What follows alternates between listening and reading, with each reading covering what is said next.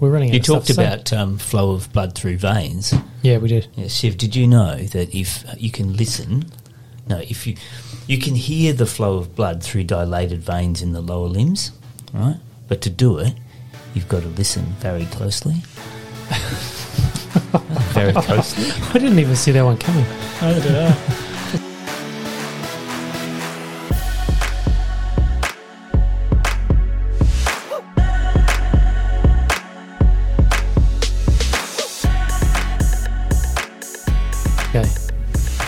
Everyone, welcome back to the podcast. Um, it's been a while. This week I've got um, Graham, everyone's well known to the um, listeners, and Siv, uh, who's uh, one, of, the fellows who's taken on the role of education. Do you want to introduce yourself, Siv? Yeah, I'm Sev, one of the new obs fellows here. Um, here for six months and just looking to help Roger out with Yep. the uh, podcast. And I think you're doing anaesthetics, aren't you? So Oh, you said obs fellow. as a- so obstetric anaesthesia. obstetric anesthesia. Yeah. Um, right. So we today we thought we were going to do a um, a podcast on something which is a little bit sort of left field. Well, it's, it's, it's pretty relevant. Um, I found an article uh, probably about three months ago, and um, two or three months ago, and I uh, presented it to our department on a Tuesday morning because it took took took my interest. Um, so we're going to talk through this. It's um, let me just find the title.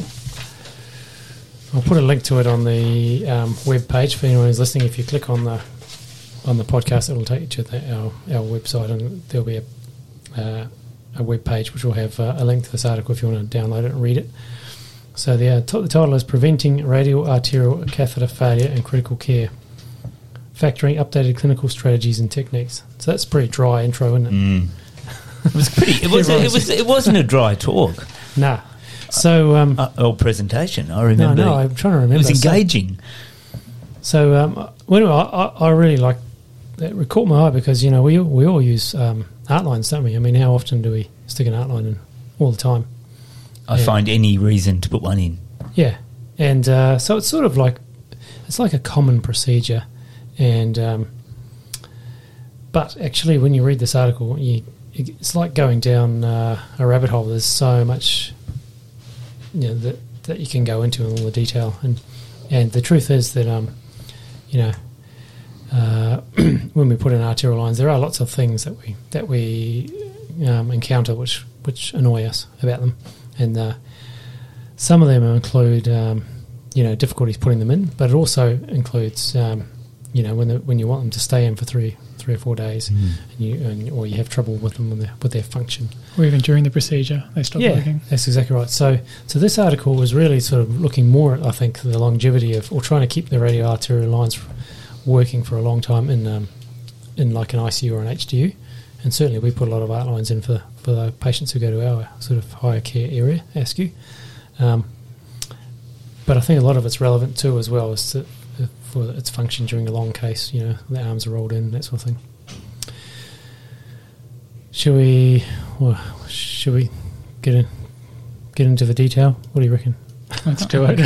Oh, we, I talk, can- we seem to be I mean, a I lot. can mention what I got from the talk, and I think the thing Yeah. that I got from the talk, or maybe from other talks as well, is to map the artery before you start, Yep. and perhaps, well, no, u- use good quality antiseptic, use a sterile inserting insertion technique, Yep. and uh, to place the arterial line a little more proximal from the wrist towards the elbow than I had traditionally done. Yep. Uh, I think they were the real learning um, opportunities for me, and I have int- tried to um, change my practice Yep. to reflect. Oh, and use the ultrasound. Sorry, that was the other thing you said. You know, use the ultrasound for every arterial line, and I have tried to change my practice, and well, the art lines still go in, and the patients often go to the adult special care unit where they get used for a period of time. Yes. I think the thing that I've noticed though is with that placing the position, uh, sorry, placing the arterial line a little more proximal, I have needed to um, put some dorsiflexion at the wrist for it to um, provide accurate information with the arterial wave case, uh, arterial waveform through um, cases, particularly when the arms are by the side. Right. I haven't come across that. Mm. But um, so what I'll do is I think maybe we'll go through the article because I think um, the, the people that wrote this article have put a real uh, put a lot of thought and time into this, and, um, and let's talk about each point as we as we come across it. So I did sit down at lunchtime today and reread through the whole thing and make a few notes because I, I felt like I better sort of revise, uh, try and remember everything that I learned three months ago when I gave the talk. So, um, so the first thing I talk about is ultrasound. So I know that um, yeah, it's definitely possible to put um, radial arterial lines in without using ultrasound. Um, but I think the overwhelming sort of evidence, and they and they talk about this as well, is that the first pass success rate is um, proven to be much higher using ultrasound, and um, basically, and, and the point they make is that um, there's limited sites to put an art line in. You know, usually it's two radial arteries, and there's only a small section of it that you can cannulate. So why would you want to sort of have to stab it three times when you can do it once? Mm-hmm. Um, so that that's almost enough evidence that you should use ultrasound for for you know well in my personal practice all the time now. Um, but also they make the point that um, you know you can assess the vessel, so you can look for the health of the vessel, the size, wh- where it runs, if there's any structures next to it that you don't want to put your needle into, so like veins or the radial nerve which are all, all things that um, you can't do if you're just going to do a blind technique. And then probably, Landmark yeah, or landmark, or palpation. or palpation, yeah, Hmm. that's right. So non ultrasound guided technique. Um, but probably the most important point they're making, because the, the whole um, uh, crux of their article is keeping, you know, is having a catheter last as long as possible, um, is that when you use ultrasound, you can you don't need to place the um, radial arterial line at, at the spot where you can palpate the artery, which is usually sort of near the crease of the wrist. Mm. and that, in fact, it's much better or advantageous if you choose a spot four or, or even ideally six centimeters sort of distal, so further up the forearm. Uh, and then you can use the ultrasound to, you know, often at that site, it's quite hard to palpate in some people or most people. Um, but with the ultrasound, you can quite easily cannulate it. And then because it's not over the wrist, there's not it's not going to move when the wrist flexes or when there's movement of the patient or someone else moves the patient. And um, the longevity of the line is much greater. And and also we'll get into this a little bit um, later on too when they talk about the angle of insertion and things. Is that if you're inserting it in a shallow angle, uh, that means there's a longer course of it running underneath the skin, uh, and because it's at a shallow angle as well, it's not uh, much less likely to kink, and it's held more firmly in place. Um, but that does have some implications for the length of catheter that you should use. so that was. But any any comments about that? Uh, what do you guys think? Yeah, I mean, the first question is always where are you going to place it. So Yeah. obviously, radially, you said you know the most common sites, but femoral was also an option. Yep. Especially in you know emergencies, um, which has its Yep. own implications as well. Yeah, I guess. So I guess this article really wasn't looking looking at um, other sites. It's just Mhm. talking really about a radial artery. Um, Yeah, but it's, I mean, it's a good point. You know, you do you want to place it more proximal. It's more comfortable for the patient, Yep. um, and they can use their hands, you know, fully. And also, when the hands are by the side, usually it's more likely to give a good reading if it's more proximal.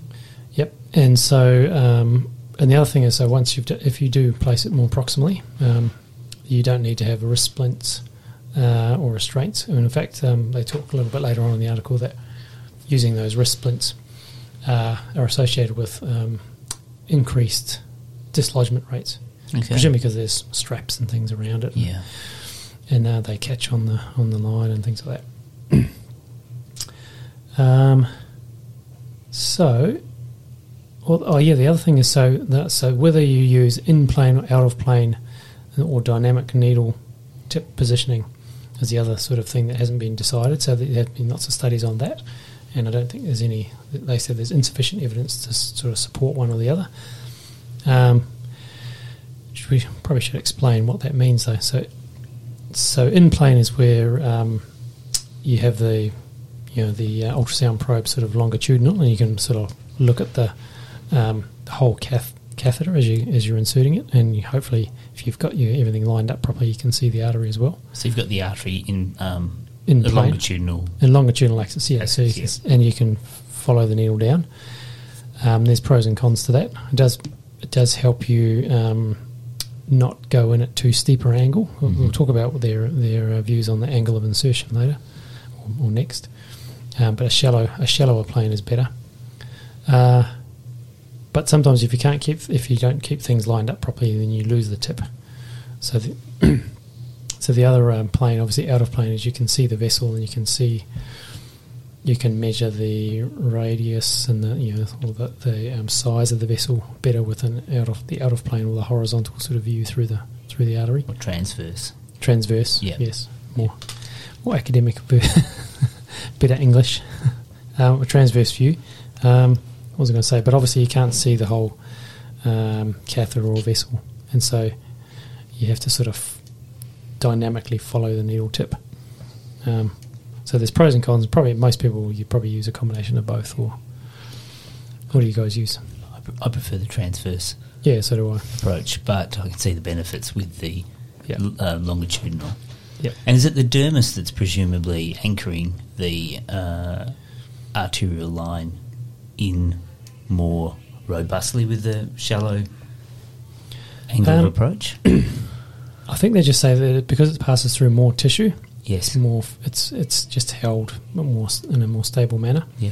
And they've got some pictures, which obviously are not great on a podcast, showing um, arterial lines which have been inserted at a steep angle, and it's almost like, um, you know, when where, where the, the hub of the catheter has been secured, it's sort of if it pushes back or forwards a bit, then suddenly it's almost like a ninety degree bend. Yeah. Isn't like a n- close to a ninety degree bend where the, there's the hub of the catheter, and then boom, it's going straight down to the skin, and that obviously will kink or Yes. occlude uh, easily. So when you're on a shallow angle, you're much less likely to get any any kink uh, forming in the catheter apparatus. Mm-hmm. Yeah, I use the out of plane approach as well. And I think going back to what you said about keeping it in the middle of your screen, I sort of tilt my ultrasound probe so the marker f- will follow the trajectory of the artery, so it always stays in the center. And I find that if you keep the probe perpendicular to the needle, you'll get the best um, acoustic reflection as well. a, yep. Yeah. And, and often that is means that you've got to tilt the probe a little bit, Exactly. so you, you can. It's a bit of a skill. It's good. It's good to practice. Yeah. Um, and having the bevel facing up is easier to see the tip of the needle. um, all right. So we talked about the angle of insertion. So what? Um, uh, but then they, they go into a lot of depth actually when they talk about this because angle of insertion and the catheter length they sort of talk about that at the same time. So uh, most arterial catheters are about four to five centimeters long, and so I actually took the opportunity at lunchtime to go and get our. We use um, most of the time we use the um, Floswitch. It's four, 45 millimeters long, so that is about right. Mm-hmm. Um, so if you're going in on more of a shallow angle, and if you're f- going into a vessel that is a bit deeper, so say it's more than a centimetre below the skin, which is often the case when you go further up the forearm, and you're going in a shallow angle, then just basic trigonometry, you start having less catheter to leave inside the vessel, and so that could be an issue. And I do wonder whether we should actually have some slightly longer arterial lines after reading this article at lunchtime, because. Um, you know, um, they do say that if you have less than 30% of the catheter in the vessel, then that's definitely um, at more risk of, of um, not lasting the distance, you know, becoming uh, you know, tissue or dislodging. And so longer catheters, longer catheters last longer. That makes sense. Mm-hmm. And uh, I'm sure most, a lot of people listening to this probably have better selection of arterial lines than we do because we don't have very many. I've discovered going into the into the storeroom. That's a that's a long twenty gauge, Um, no, it's actually isn't it? 48, 48 millimeters, so that's only three millimeters longer than Okay. that. Okay. Yeah. Um, but they they talk about like, um, uh, yeah, you can get. I remember I, I have used in the past Vygons, which are really long Mm. catheters. So there will, we will talk about the um, the gauge of the catheter in a minute. So, so 22, 20, and 18 have been used. Or are used. I mean, obviously, people use bigger one, put bigger things into um, arteries all the time for um, for you know angiograms and ECMO and things like that. But we're just talking about radial artery catheters for monitoring in a ICU or an HDU. um, so that was interesting. Um, so yeah, if you're going to uh, if you're going to be putting in catheters in um, people with say sort of slightly obese arms and you're going in shallow and further up the arm, then you might need to, like we probably do need to do, review um, the the catheters you're using. And make sure you've got some slightly longer ones. Um, then they went off on a tangent and talked about something that I've never even thought about, which is the puncture technique. Um, so they talked a little bit about bevel up versus bevel down. Have you guys ever even entered your consciousness? I just always have the bevel up. Is it is it to do with um, coring of the tissues Um, between so- the even got- they- skin and the uh, arterial wall? I think they've just got a little um, picture as well. It's just like I think when you go once you enter the vessel, if the bevel is facing down, if you can all imagine it in your minds, this is a good good practice. Um, you're less likely to puncture the rear vessel wall or go out the other side. Yeah, I don't know. uh, creative visualization. Yeah. Mm. Um, but having said that, it's harder to visualize the needle tip on ultrasound if it's facing down. So I don't think I'm going to be changing that. Um, the ultrasound beam gets reflected better if it's if the tips if the bevel's facing up. Yes. Um, and then they just mentioned that um, people who use uh, studies where compare sort of um, palpation with the Seldinger technique, um, the Seld, you know, which is basically the Vygon kits, Mhm.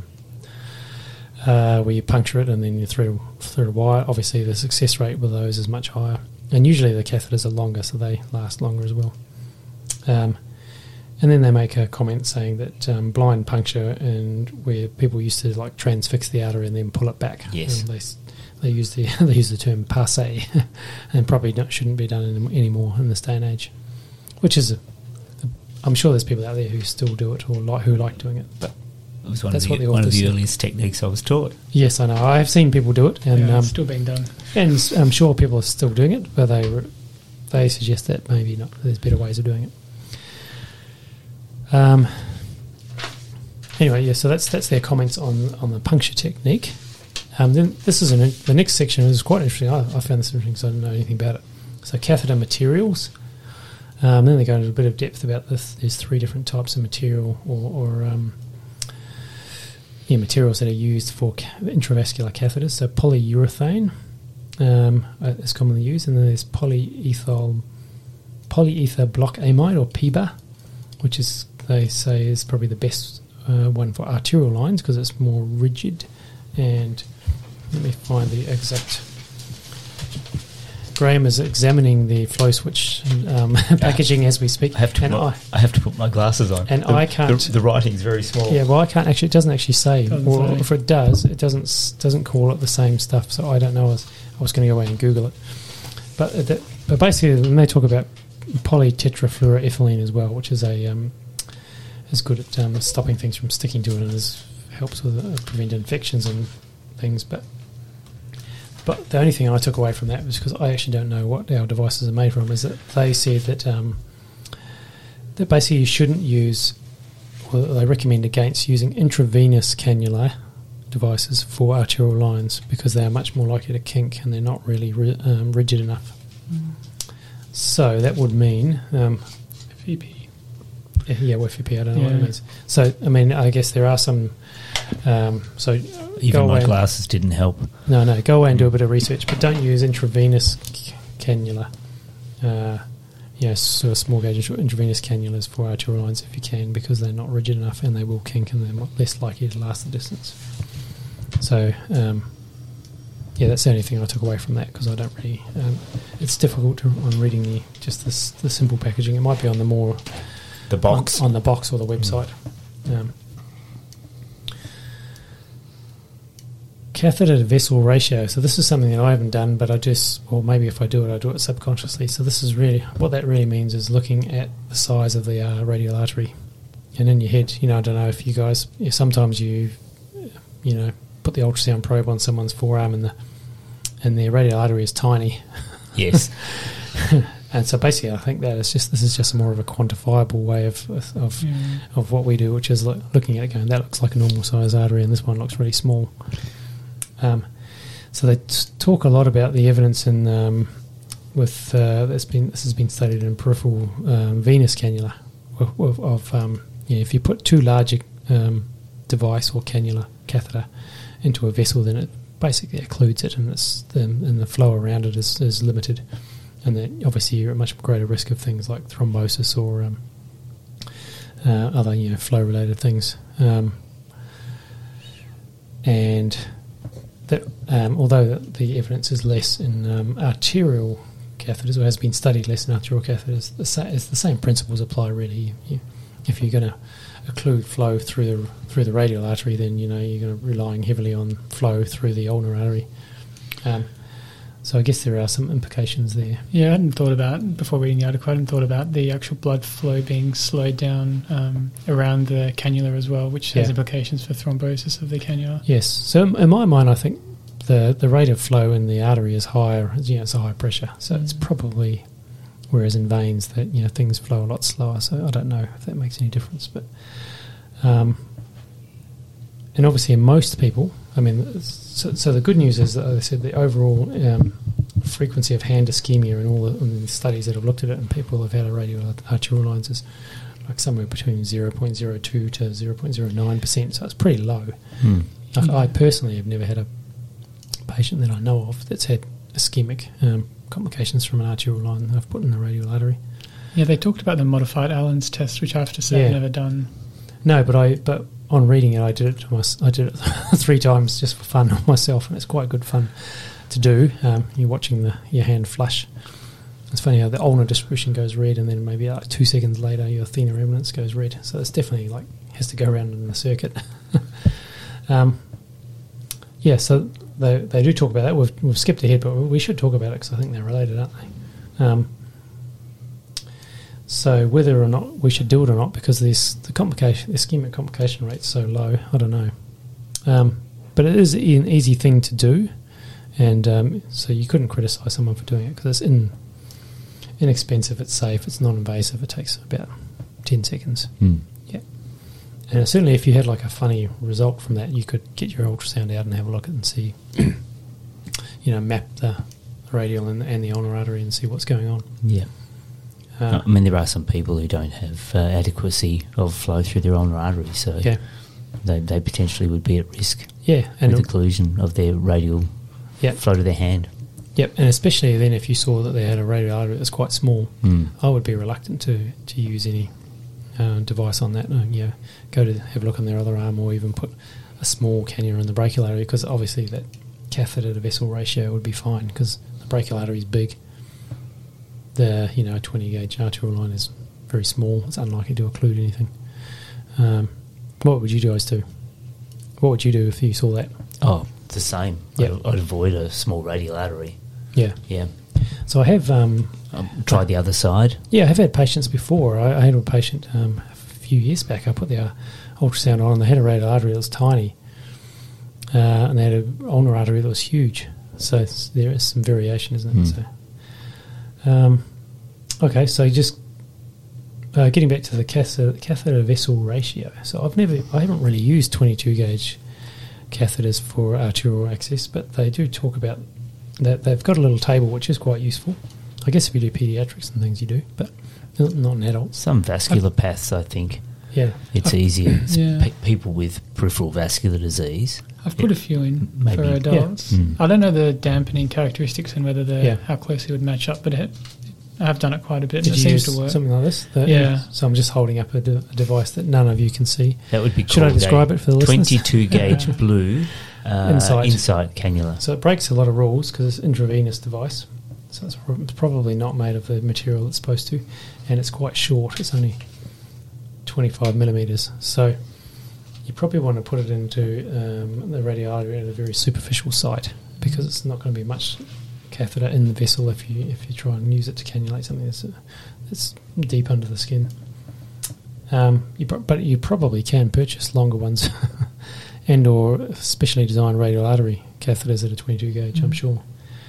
Um, so they have a little interesting little table. So I've, I haven't measured the diameter of the artery when I've been doing ultrasound guided um, arterial lines, but they have, have a table and they say that if uh, the diameter is only one or one and a half millimeters, then you query should use a 22 gauge catheter. Um, but if it's bigger than that, then it should be fine for a 20 gauge catheter. So that, that means that 45 that the catheter is only going to include 45% of the area of the lumen of the vessel. Um, all right, we're, we're getting there. Mm. We've already done the Allen's test and the insertion site. I'm running out. We're running out. You of stuff talked to about um, flow of blood through veins. Yeah, we did. Yeah, Shiv, did you know that if uh, you can listen, no, if you you can hear the flow of blood through dilated veins in the lower limbs, right? But to do it, you've got to listen very closely. Very closely. I didn't even see that one coming. Neither did I. It's going to be hit with a facts. Very All right. Yeah, that was good. Good delivery. He's been saving that up. I'm, I'm happy there's more to come. Mm. Okay. Securement I've got here.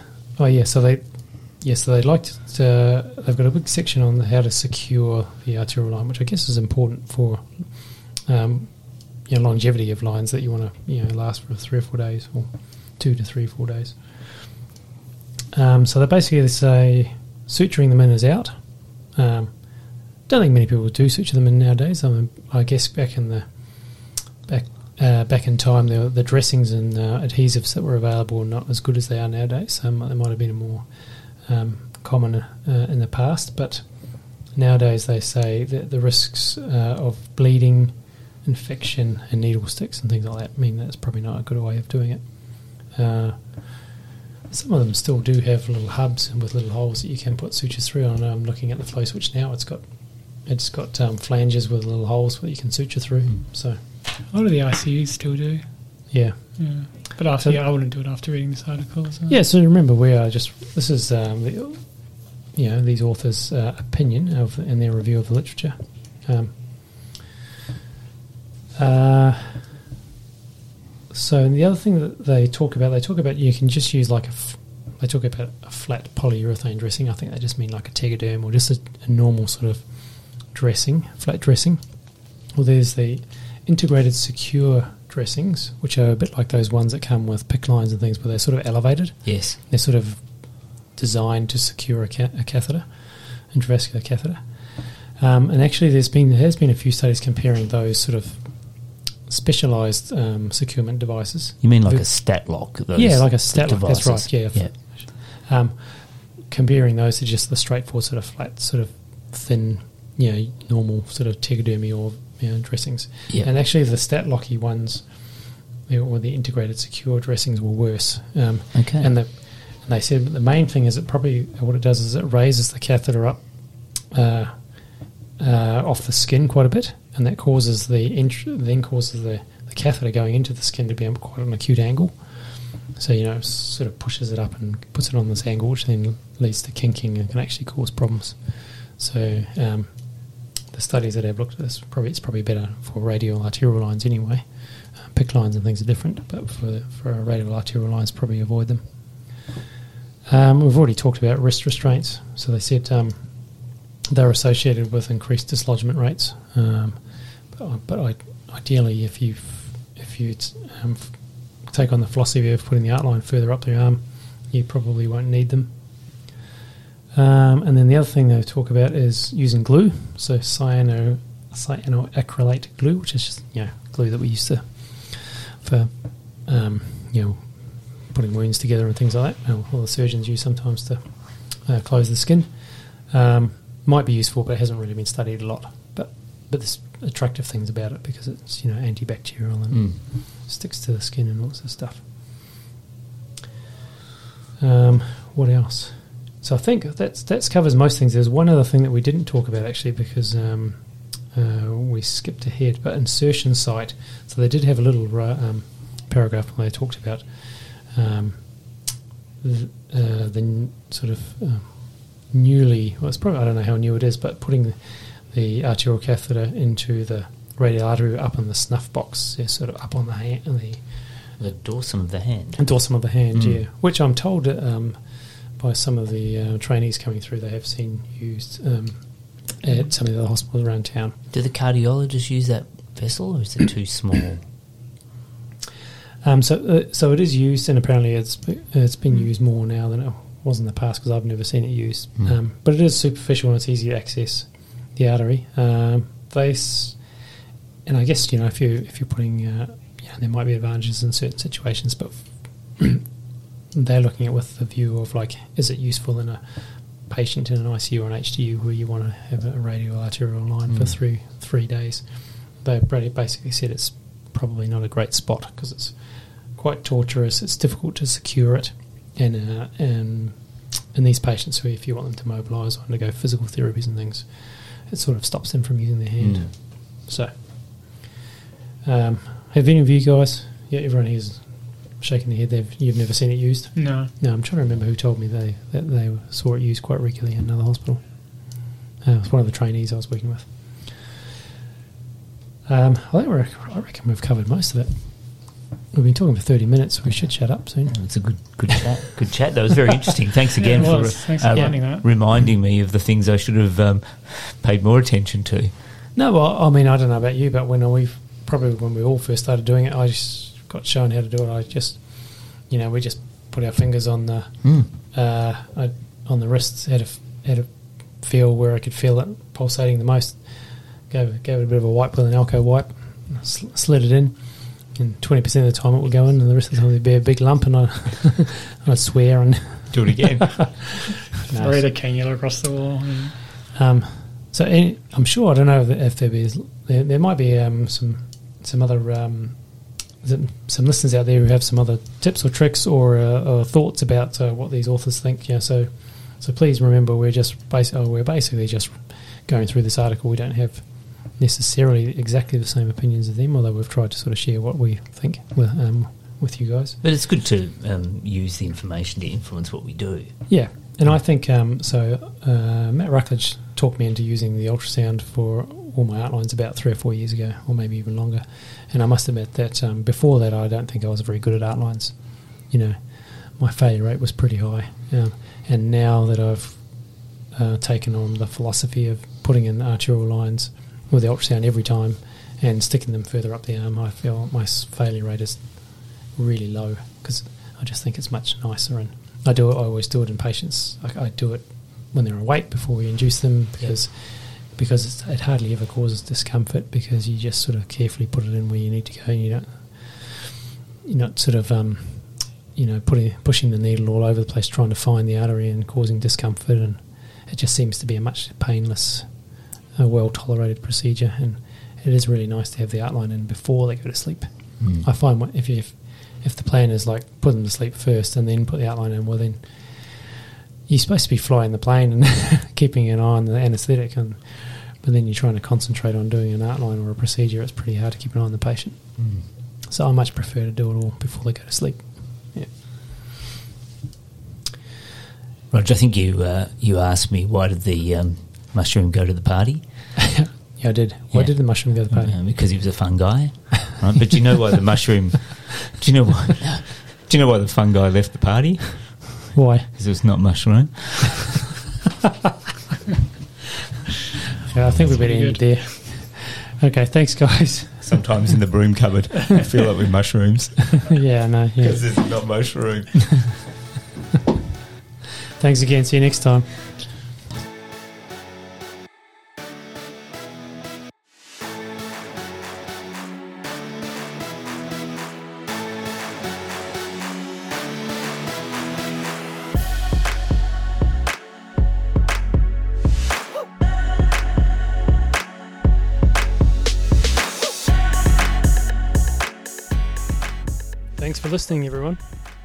Please go to the iTunes menu and subscribe to the show if you like it. Write a review. This will also help us uh, get seen by other listeners on the iTunes menu. If you're also interested, please go to our website at www.obsangynecare.org where there'll be lots of show notes and links to uh, interesting videos related to the topic that you've just listened to. See you again next time. I'd like to acknowledge the Wadjuk people as the traditional custodians of the land on which this podcast is produced. We recognise their continued connection to the land and waters of this beautiful place. We pay our respects to elders in past and present and extend that respect to all First Nations people.